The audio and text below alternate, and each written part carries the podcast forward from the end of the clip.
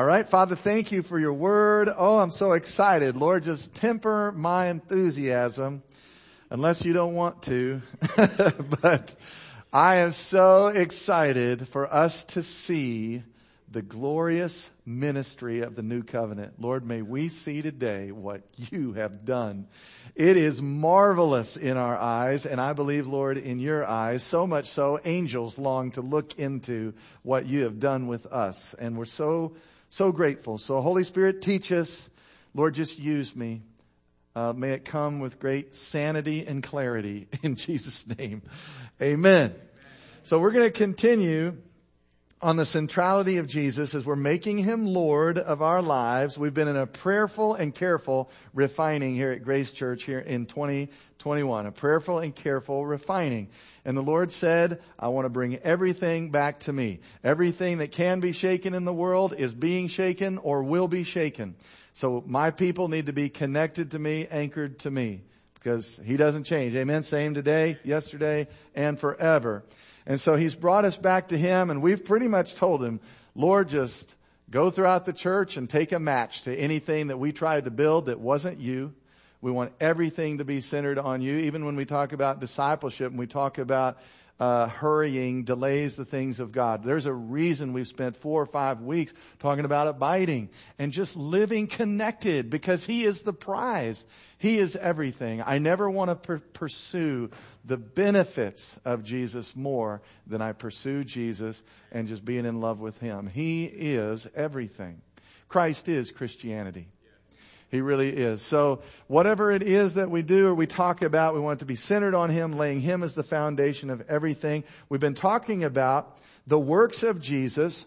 And uh, this is what we covered so far. Reintroduce God's kingdom to us. He came to destroy the works of the devil. Another work, he came to initiate the new covenant. He came not to judge, but for judgment on spiritual blindness, and then to make disciples. Now, next week is Father's Day, and it just worked out perfectly the sixth assignment of Jesus is to reveal to you and to me who our Heavenly Father really is. He said, if you've seen me, You've seen your father.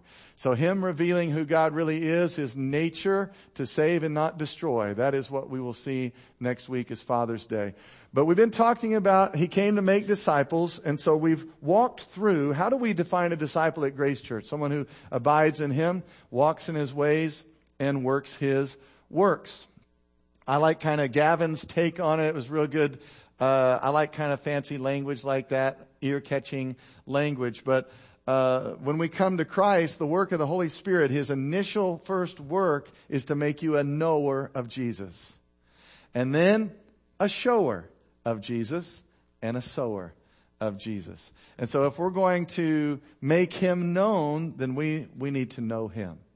First and foremost, we need to know Him. So we're not passing on a program or we're not passing on some uh, great idea we came up with. We want to we want to partner with Him to see His life reproduced in others. So that's what we've been talking about uh, and defining a disciple as abide ways and works. But then you heard me talk last week that we want you to be seasoned to maturity not just in abiding in Him ways and works, but in the values that He's given us of Grace Church. Kind of what our assignment, what our, our mission is here. And I talked about that last week. Maybe you call them our assignment values. So if Josh and Letty, you know, in five years, the Lord's already talking to them about heading to Mexico, let's say, for example, to do some mission work or maybe move the family there to do a great work for Him. What we would want for them, before they're sent out, we would want them to be fluent, you know, in these. They're abiding in the Lord. They're connected to Him, walking His ways, which is becoming like Him, work, able to work His works, partner with Him, but also seasoned to maturity in things like a new covenant lens and economy. In other words, they don't go to Mexico relating to God by performance. They go to Mexico relating to God through a new covenant lens that, hey, He's going with us, He's in us, He's with us. We're not going to go do something for Him. We're going together. This is not, we don't want to go to Mexico and do something for God. We want them to go uh, on assignment doing it with Him. And that's that new covenant lens. And then also that their identity is in Christ so that if they get there and people there start, uh, the enemy or whoever persecuting them, running them down, running the ministry down, whatever, they know that their identity and value is in Christ. It's not in what people say about them. So we want them to be seasoned to maturity that their identity is in Christ and that they're living connected to Him each and every day. And then what else? That they can put God on display. We don't want anybody being sent out and putting a, a ministry on display or a program on display, that they can put Him on display because He lives in them and through them. And then they can also make disciples when they get there. What does that mean? They can help other people get connected to the vine, connected to Jesus, become more and more like Jesus, and then partner in intimacy with Jesus. So that's kind of how we've been describing that. In this last segment, we're talking about working the works of the Lord. It's a partnership. Again, I'll say it, we're not doing this for Him. Uh, we're not doing it apart from Him. We're doing it with Him. Why? Because you and Jesus are roommates. you moved in together in your body. He is in there. You know, when, uh, Martha in Luke 10, we talked about the last two weeks. Martha was serving, but she was doing all that for him, not out of intimacy with him, not out of her love relationship and security with him. So the Lord gave me several scriptures. You know I love Bible drill, so I'm going to give them to you really quickly, but He gave me several scriptures this week so you can grasp that the living God is at work in you. Okay, this is not us working the works of God apart from Him. He's at work in you so you can partner with Him. Here they are. Philippians 2.13. These are all New Living Translation. For God is working where? In you, giving you the desire and the power to do what pleases Him. Colossians 1, 27, for God wanted them to know, the saints that is, that the riches and glory of Christ are for you Gentiles too. And this is the secret. This is the mystery we want you to know. Christ lives in you. That is the mystery of the glorious gospel. This gives you assurance of sharing His glory, His manifest presence. How about um, His perspective, His view and opinion? That's all wrapped up in the glory of the Lord. Verse 28, so we tell others about Christ, or New King James says, we preach Christ, warning everyone and teaching everyone with all the wisdom God has given us. We want to present them to God perfect, that's mature, in their relationship with Christ. Okay, so he wants us to understand Christ lives on the inside of us. He's what we're preaching. He is what we're offering. And then verse uh, 29, that's why I work and struggle so hard, but look what he says, depending on Christ's mighty power that works within me. So the only effort we have is to stay at rest, relying on the power of Christ, not by human might, human power, but by, by his spirit, says the Lord. And I think that's Zechariah 4, 6. Look at Ephesians 3, 20. Now all glory to God who is able through his mighty power at work within us to accomplish infinitely more than we could ever ask or think. Why did he give me all these scriptures? And no, I'm not done yet, but why did he give these to? He wants us to see we are reliant upon him it, when we're partnering with Him to work the works of God or preach the gospel or whatever, we need to be yielding to His mighty work within us. We aren't doing anything for Him. We're doing it in partnership with Him. Look at this next one. 2 Corinthians 4, 7, we now have this light shining in our hearts, but we ourselves are like fragile clay uh, jars containing this great treasure. You ever heard we have the treasure in earthen vessels? This makes it clear that our great power is from God. Sorry, this makes it clear that our great power is from God, not ourselves. So there is power, but God is the source. God is the one getting the glory. Look at this one, 1 Corinthians 4, 7. For what gives you the right to make such a judgment? What do you have that God hasn't given you? New King James says, what do you have that you didn't receive? In other words, you didn't work for it and deserve it and earn it. You just received it. And if everything you have is from God, why would you boast and brag and live as though it weren't a gift? Like you're all that in a bag of chips without God. The only thing you, the stuff you see, even if you say, I got this incredible revelation, Roger, I mean, you would believe it. It's a mind-blowing revelation. If you utilize that to puff yourself up, you need to go back and read that. The only reason you can see it is you received it. By His grace. By His goodness, you see what you see. Why are we, why are we seeing these passages? So we'll stay humble. So we'll stay dependent. When we're partnering with Him to work the works of God, we will stay what? Derivative. We'll continue to derive life from Him. I think I might have one more. Let me see. Yep, 1 Corinthians 15, 10. Paul says, but whatever I am now, it's all because God poured out his special favor on me but it's not without results. So in the New King James, he says, I am who I am by the grace of God. I am by who I am because of what he's done.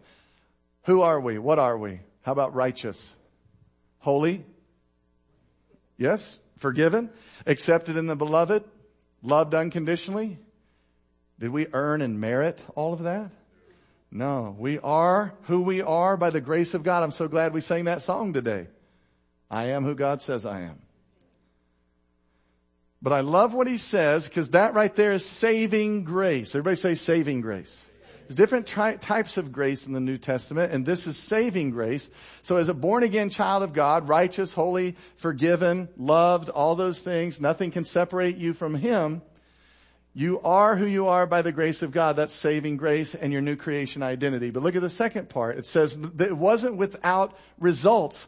My salvation is not without fruit or evidence. For I've worked harder than any of the other apostles, yet it was not I working, but God who was working through me by his grace. I labored more abundantly than they all, yet it wasn't me working. It was God who was working through me by his grace. So see, he doesn't need your ability. He's not asking you for your ability. He needs your availability and your willingness to keep all the veils down between you and your husband so you continue to, to look gloriously into his face, be loved by him and then transformed into his very own likeness.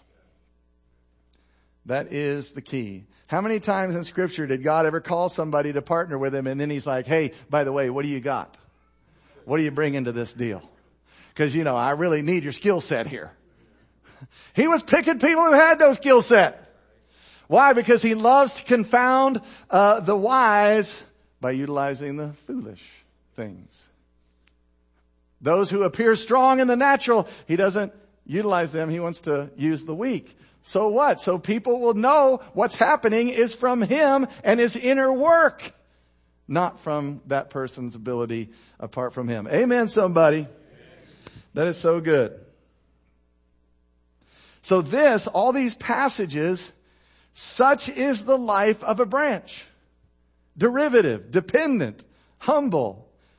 Branches do not go around saying, I am really something. I tell you, look at all this fruit, guys. Look at all this ministry I'm producing. Branches do not say that lest the vine dresser come along and say, what do you have that you did not receive? I'm supplying all this. The fruit comes from me. It just comes through you. Amen. Do justly, love mercy, walk humbly with God. I love that. Stay humble, stay receiving, stay deriving as branches. And we'll say it again. He doesn't need your ability. He needs your availability. So let's talk about the works of God. John 14, 12. This passage has confused a lot of people. Jesus said, truly I say to you, he who believes in me, pretty simple, right? He who believes in me. He didn't say whoever lives perfect and never does anything wrong. He just said, whoever believes in me, the works that I do, he will do also. Can I get a witness? Jesus did some pretty amazing stuff. But look what he says here. And greater works than these he will do because I go to the Father. What dimension does the Father reside in? His throne is in the heavens. It's in the Spirit. Jesus is departing physically. He's preparing them. But he says, I'm going to the realm of the Spirit. And this is good news because when I get to where the Father is, we're going to send you somebody. Who are they going to send you? The Holy Spirit is going to come. Now, when we look at the greater work, if you eat this word in this passage, greater works here has the connotation of numerical impact. Okay? Simply by, once Jesus goes to the cross and dies and the Spirit comes to us, we're going to have more than just one Son of God. Based on the principle of like begets like, right? If you sow an apple seed, what are you going to get? Apples. So what if God sows a son? He's going to get spirit born sons and daughters. God is spirit. So his offspring are spirit. He sows his son so he might reap a harvest of sons and daughters. So there's the numerical connotation of the greater work is simple multiplication. Okay? Multiplication of his life, not just in Jesus of Nazareth's earth suit. I mean, I'll say it this way. If he anoints with the Holy Spirit and power the first body of Christ, he will absolutely anoint the current body of Christ. Okay. Like begets like. It also has the connotation, though, of geographic impact. Jesus limited himself to Israel. God's Son in Israel, doing the works of God, uh, de- dealing the devil damaging blows, destroying the works of the devil. Look how many sons and daughters we have now throughout the planet. But what's, what's the power in this? The same spirit that raised him from the dead now lives in us. We're, the Spirit of God's not confined to Israel. He's right here in Choctaw, Oklahoma. And how did this happen? How did you and I get access to the Spirit? Jesus left 2,000 years ago. What happened? Other Spirit born sons and daughters took him at his word, received the new birth and the ministry of the Spirit, Paul calls it, and it has been multiplied to come to you and me. And Jesus wasn't even here physically. So it must be a ministry of the Spirit that's being multiplied. I think that's a glimpse into the greater work. Let me show you this. John 12, 24. Jesus said, I tell you the truth, unless a kernel of wheat is planted in the soil and dies, it remains the only one. But if it dies, look, its death will produce many new kernels, a plentiful harvest of new lives. I think this absolutely applies. What's the greater work? I think the multiplication of his life. And so, like begets like, he's sown into the ground, he dies to produce many spirit born sons and daughters throughout the world, and the ministry is still continuing. I like to mention that without Jesus going to the cross, without Jesus shedding his blood, the Spirit does not come to us because the Spirit is holy and it cannot dwell in an unholy container. But Hebrews 9 and 10 says Jesus died to eradicate all of mankind's sin one time for all so that whosoever would receive him could receive the life of the Spirit. So the blood and the cross is necessary. It is the means to the end. The cross is not the end.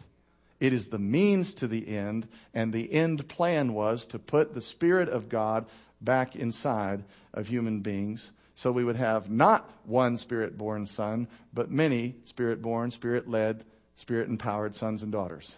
Does that make sense to you?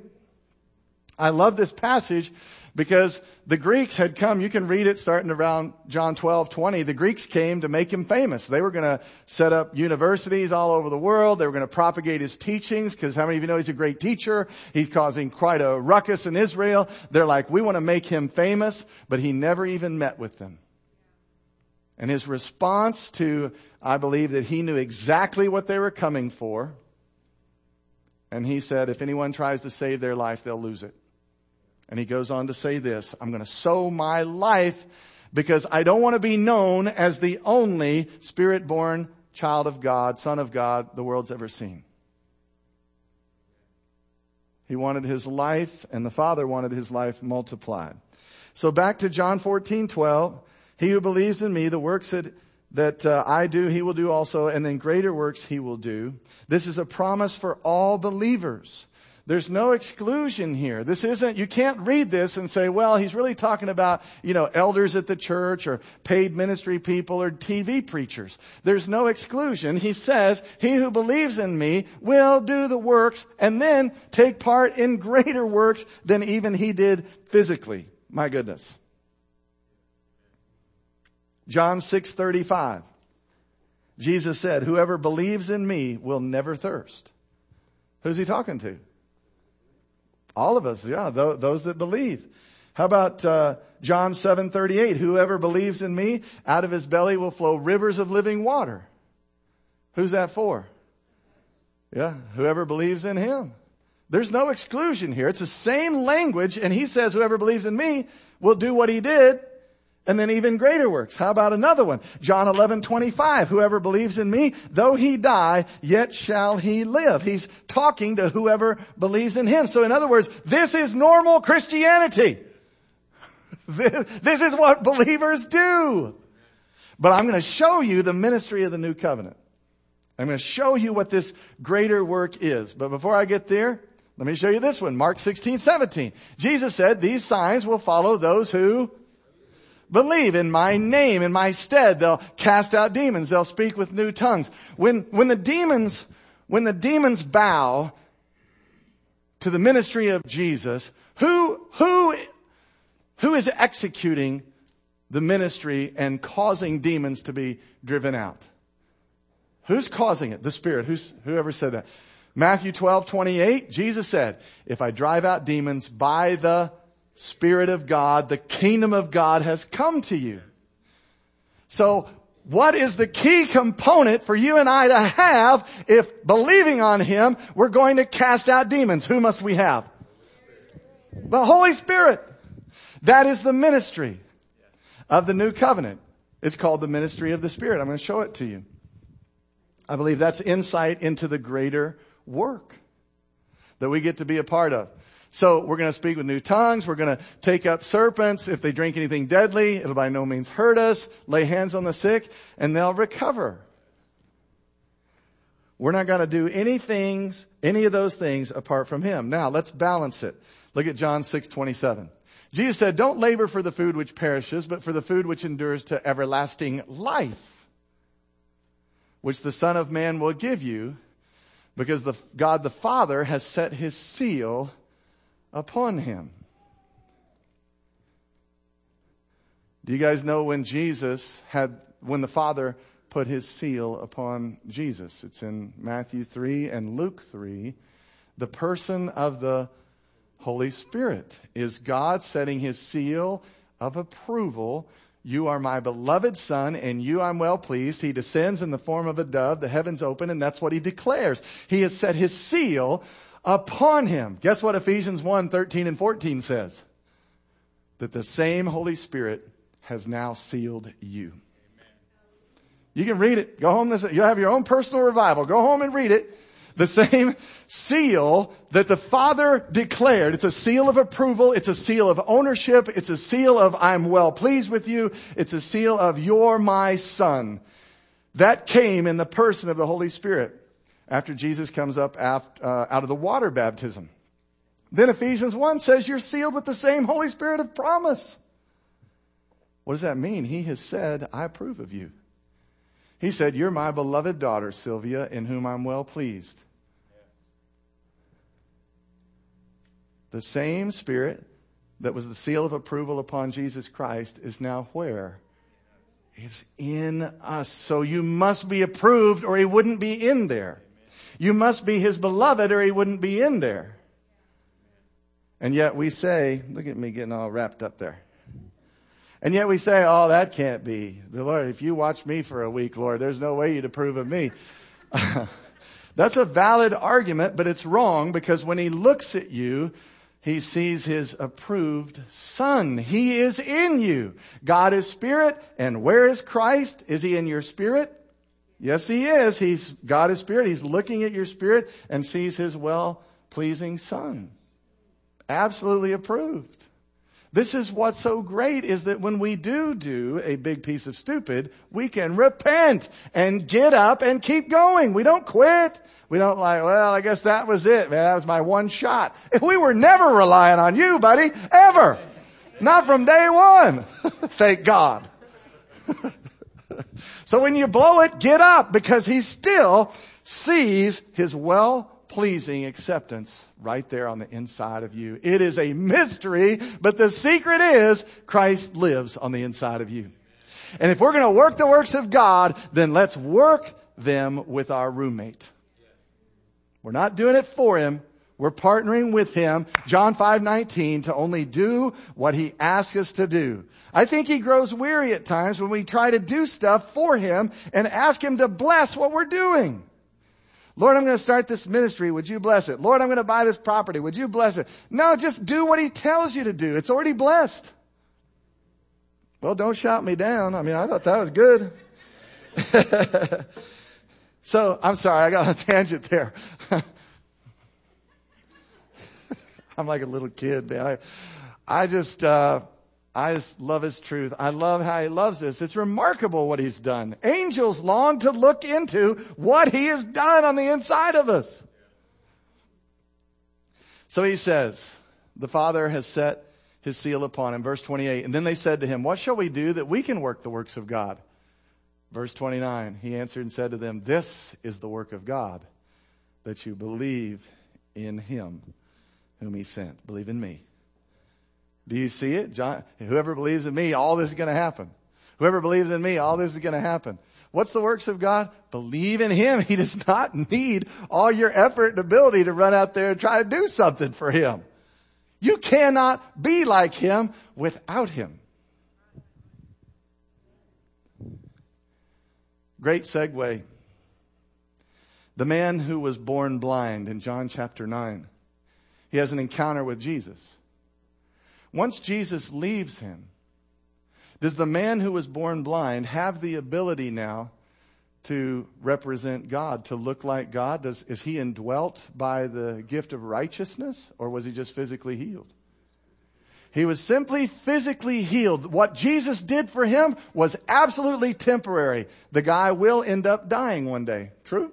Even though Jesus healed them, everybody Jesus healed, they, they passed away. But what happens when the ministry of the Spirit comes and now God lives in them and they live in God? That's eternal. That is a greater work. And the, the, the man born blind would have no ability. As Jesus walks away from him, he will have no ability to represent the righteousness of God in the earth. He cannot represent the character of God because only God can represent himself and the way he does it is putting his spirit on the inside. In the Old Testament, do you realize that the spirit of God only came upon people for an assignment or a temporary time and then vacated? And even then it didn't live within them.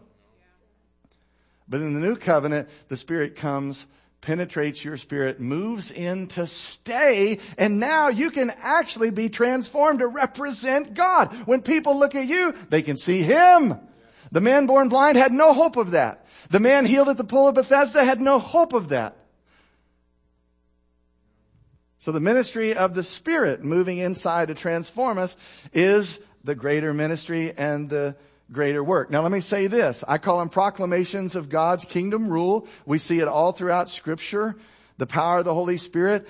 How about the liberation of the Gadarene demoniac? 2,000 demons. 2,000 demons in one guy and he encounters Jesus and who won? Jesus did. Every time that we see the kingdom of darkness versus the kingdom of God, we see darkness lose.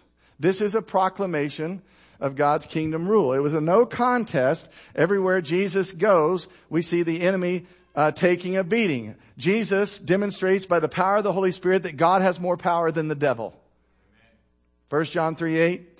Uh, no, what's the other one? Acts 10:38, God anointed Jesus of Nazareth with the Holy Ghost and power, and he went about doing good and healing all who were oppressed of the devil. What's the key ingredient to beat the devil? The Holy Spirit. And Jesus sowed himself so that the Spirit could take up residence in you and the ministry could continue. You don't honor Jesus to say, He has everything and I have nothing. I'm just a pauper. No, you're not. If you want to honor Him, receive all that he came to share with you. You're a joint heir with Jesus. Everything He access with the Father, you have access to. And there's no pressure like, well, Steve, why don't I see demons cast out? How come when I pray for that person, I didn't see him heal? The pressure is not on you. The pressure is on your roommate. I don't have answers as to why some are healed and some are not, but it doesn't change what the word says. And I'm sure it's on my end, not on his, but I don't beat myself up over it. I continue in faith to do the things he asked me to do. And I leave the results to him because it's not up to me. How about the resurrection of Lazarus? That was a proclamation of God's kingdom rule. The 70 disciples returned with joy. And Jesus said, I know I saw the whole thing. I saw Satan falling from heaven like lightning. So proclamations of kingdom rule. How about the parting of the Red Sea? Daniel in the lion's den. The, uh, the three Hebrew children in the fiery furnace. One more showed up. And the only thing that got burned were the ropes that were holding them bondage. It's a proclamation of God's kingdom rule that he has more power than the devil.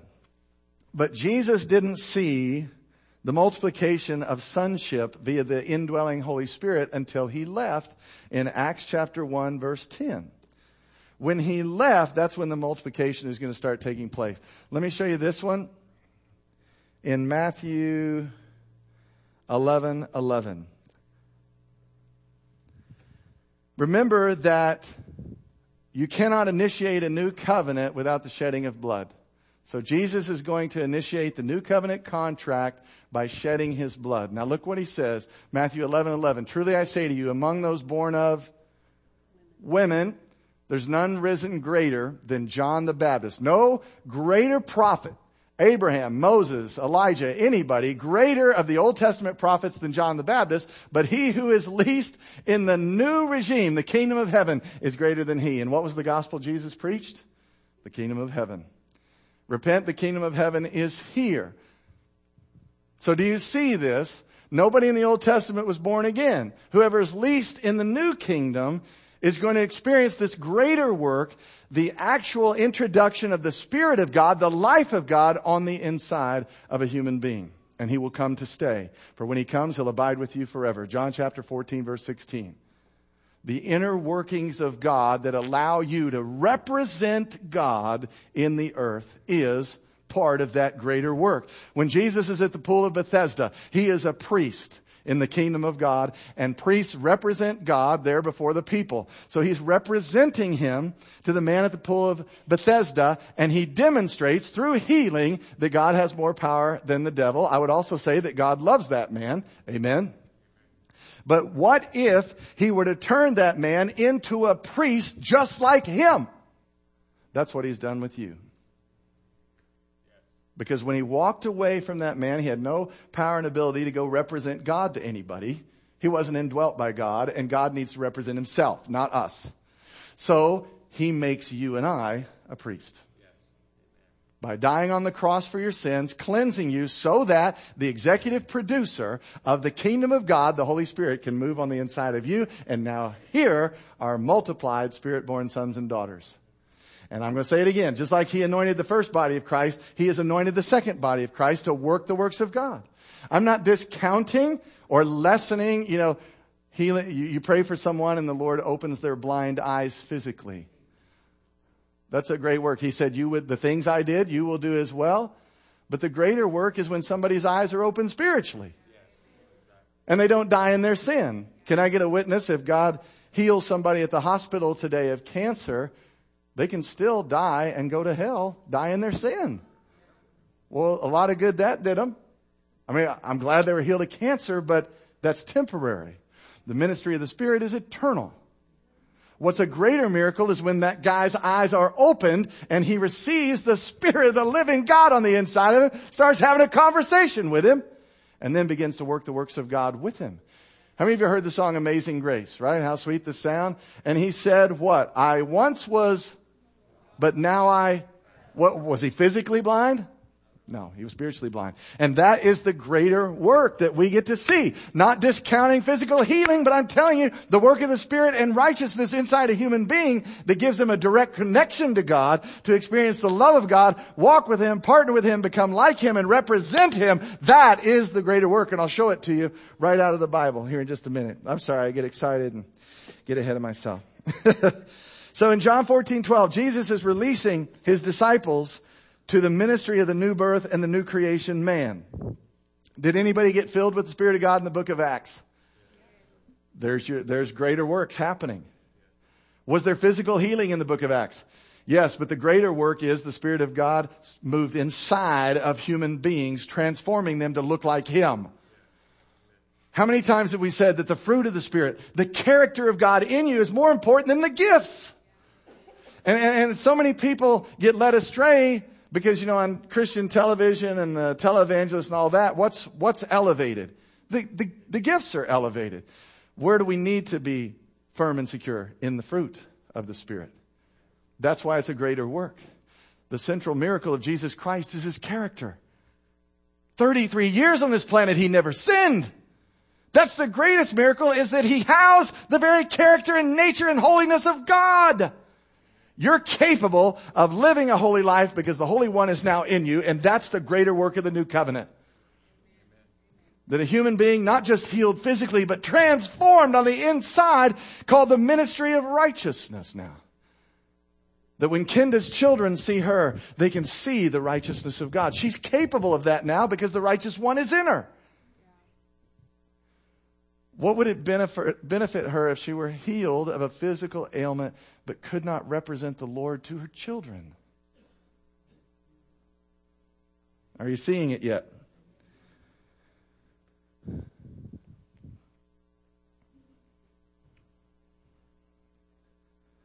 All right, let me show it to you. 2 Corinthians chapter 3 verse 5 through 18. Man, I better get cracking. Second Corinthians 3. Everybody good? Everybody awake? All right, verse 5. It is, this is Paul writing. It is not that we think we're qualified to do anything on our own. Have we covered that with all the scriptures I gave you? Our qualification comes from God. He's the power at work in us. He has enabled us to be ministers of His new covenant. The New King James says he, He's made you sufficient as ministers of the new covenant. This is a covenant not written uh, in laws, but of the Spirit. The old covenant ends in death, but under the new covenant, the Spirit gives life. Zoe life, the life of God. The Spirit is now giving the life of God to human beings. Not just healing them outwardly and then eventually they die, penetrating them inwardly and transforming them to look like Him, to love like Him, to minister like Him. You say, well, Brother Steve, I, if we're, we're supposed to be ministers of the new covenant, if we're qualified ministers of the new covenant, what's the difference? Here's how you can know. Are you laying up heavy loads on everybody and giving, telling them to live by what you demand, or are you teaching them about the supply of Christ that they can have if they'll turn to Him? The ministry of the old covenant is, hey, forgive or else. Hey, you better get out of that lifestyle or else. Turn or burn, man. Are you laying up demands on people or are you teaching them about Christ's supply? Do you realize they can't even change? They can't leave the lifestyle unless the Holy One is in them. They're not incapable of holiness without Him. So they have to come as they are. You can't put ultimatums on them. They've got to come as they are, receive the life and sanctifying work of Christ, and then He goes to work on their lifestyle. Come on somebody. He goes to work. He's the power of God. That's how you can know if I'm a minister of the old covenant or the new. Are you just laying up heavy loads on people like the Pharisees, Jesus said, and you don't lift a finger to help? Or are you teaching them about Christ's supply? And where, John 7, 38, where is that supply? In here if they receive him. Whoever believes on me out of his belly, his innermost being will flow rivers of living water. There is a river of access, a fountain of life on the inside of you. You don't lack for anything. The Christian life is not you trying to attain, obtain things that you lack. The Christian life is living out of His supply. And the more and more you begin to know that, that you're living by His supply, the more you can introduce that reality to other people. Get them out of religion, where they're performing and trying to obtain stuff from God, live good enough where God will give them something, recognize they're dead in their trespasses, and that if I'll receive Him, if I'll humble myself, I can have all that is His as mine. Verse 7, the old way with laws etched in stone led to death, though it began with such glory that the people of Israel could not bear to look at Moses' face. For his face shone with the glory of God, even though the brightness was already fading away. Shouldn't we expect far greater glory under the new covenant now that the Holy Spirit is giving life to human beings? If the old way, which brings condemnation, was glorious, how much more glorious is the new way, which makes us right with God? More important for the man at the pool of Bethesda to be healed physically or to be made right with God on the inside? Number two. It is the greater work. Verse 10, in fact, that first glory was not glorious at all compared with the overwhelming glory of the new way established in Christ. So if the old way, which has been replaced, was glorious, how much more glorious is the new, which is what? Eternal. It remains forever. Your connection with the Lord is forever. A physical healing is temporary. Verse 12, since this new way gives us such confidence, we can be bold we're not like Moses who put a veil over his face so the people of Israel wouldn't see the glory, even though that glory of the old was destined to fade away. But the people's minds were hardened, and to this day, when the old covenant is read, the same veil covers their minds so they can't understand the truth. And this veil can be removed only by believing in Christ. That's why I don't mind if you read the Old Testament, just make sure you're reading it through the lens of Jesus Christ as a new covenant creation. Does that make sense? Verse 15. Yes, even today when they read Moses' writings, their hearts are covered with that veil and they do not understand. But whenever someone tur- turns to the Lord, the veil is removed. For the Lord is the Spirit, and wherever the Spirit of the Lord is lording, there is freedom. So all of us who've had that veil removed can see and reflect the glory of the Lord. Oh my goodness. There's your new covenant ministry. There's your greater work.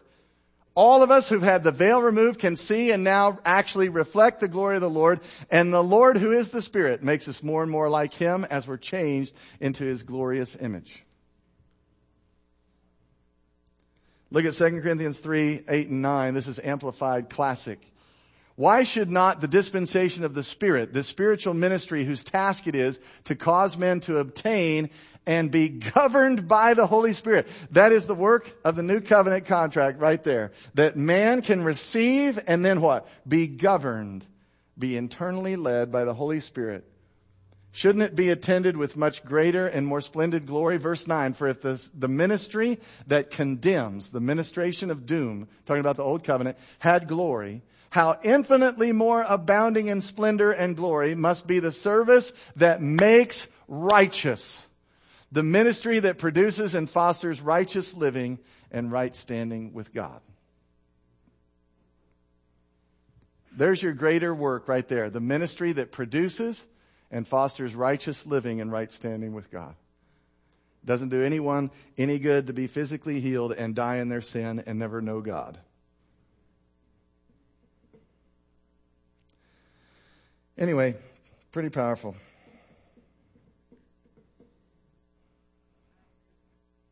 I'm just catching my breath. All right, last thing.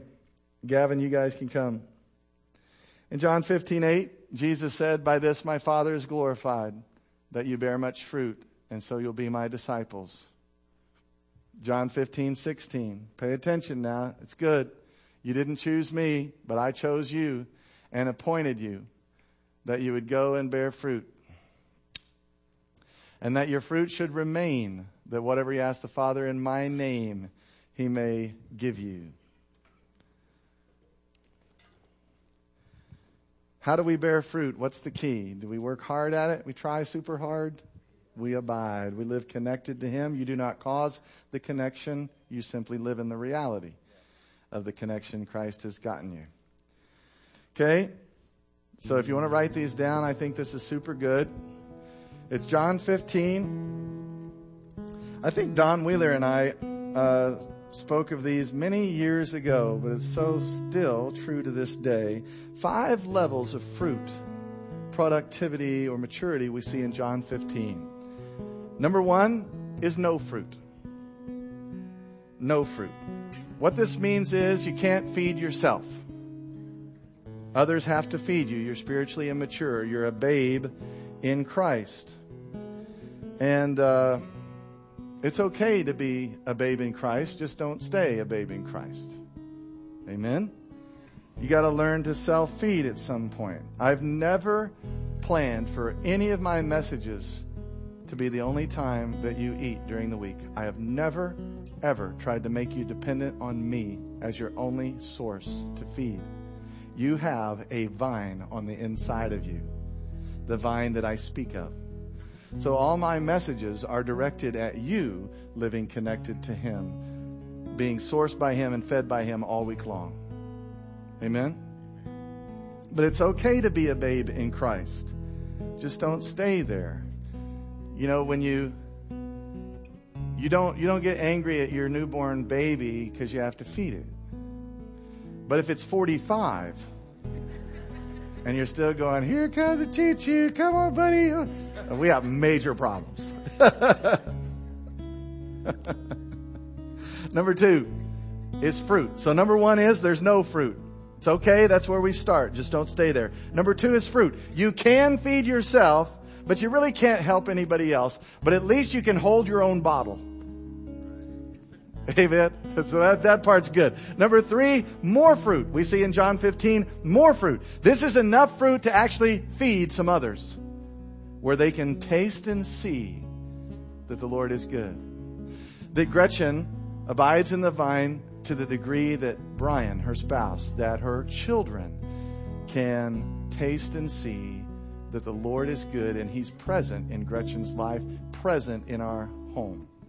Does that make sense? Maybe a, a classmate or an office uh, worker is able to start to see more fruit in you and you're actually able to help somebody else and get them connected to the vine.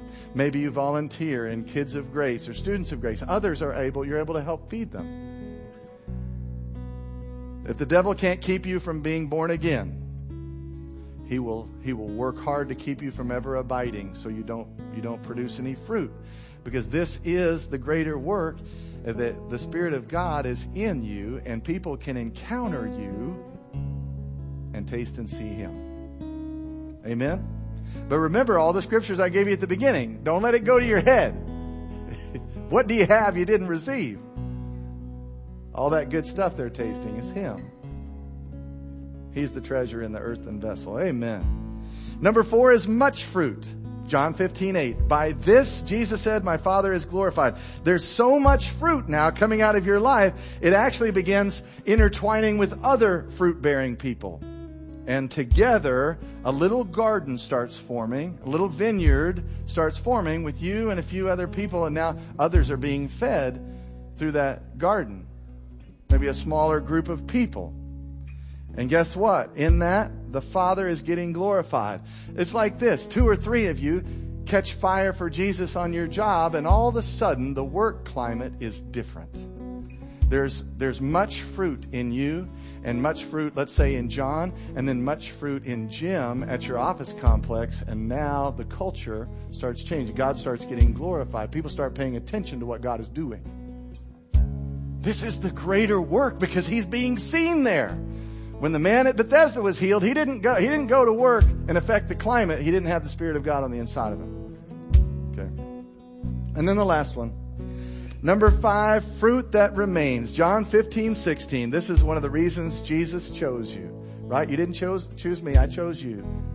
That you would bear much fruit and your fruit would remain. This is where there's so many fruit bearing people there's so many fruit bearing families that love the Lord around town. There's so many, listen, fruit bearing churches in our town that a large garden, a vineyard, is being cultivated in that area. It's affecting the climate of the town, affecting the schools, affecting the businesses, and it's helping feed generation after generation after generation who enter that town now are getting connected to the vine. Does that make sense to you?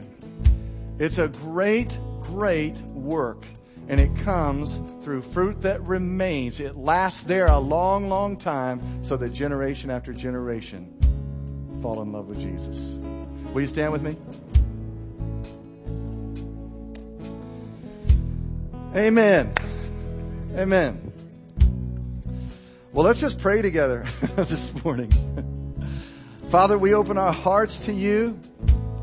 We thank you for the work of the Holy Spirit, this greater work. You called us ministers of the new covenant. We are sufficient ministers of the Spirit, not of the letter, but of the Spirit that's giving life now to people and working righteousness within them. So as we partner with you, we can see others get connected to the vine. We can see others begin to bear fruit after your kind, that their character is transformed. Because after all, the fruit of the Spirit is greater than the gifts of the Spirit, certainly in priority and order for sure. And so, Father, we thank you for the ministry of righteousness that makes us righteous, but then continues that work of righteousness in and through us till the day we go home.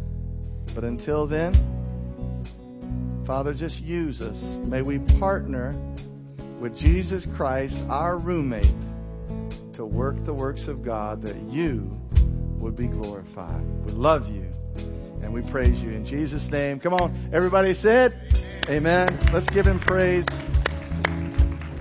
Guys, if you need prayer or you have questions, stick around. We will meet with you. Otherwise, let's go live the Christ life. Have a great day, everybody.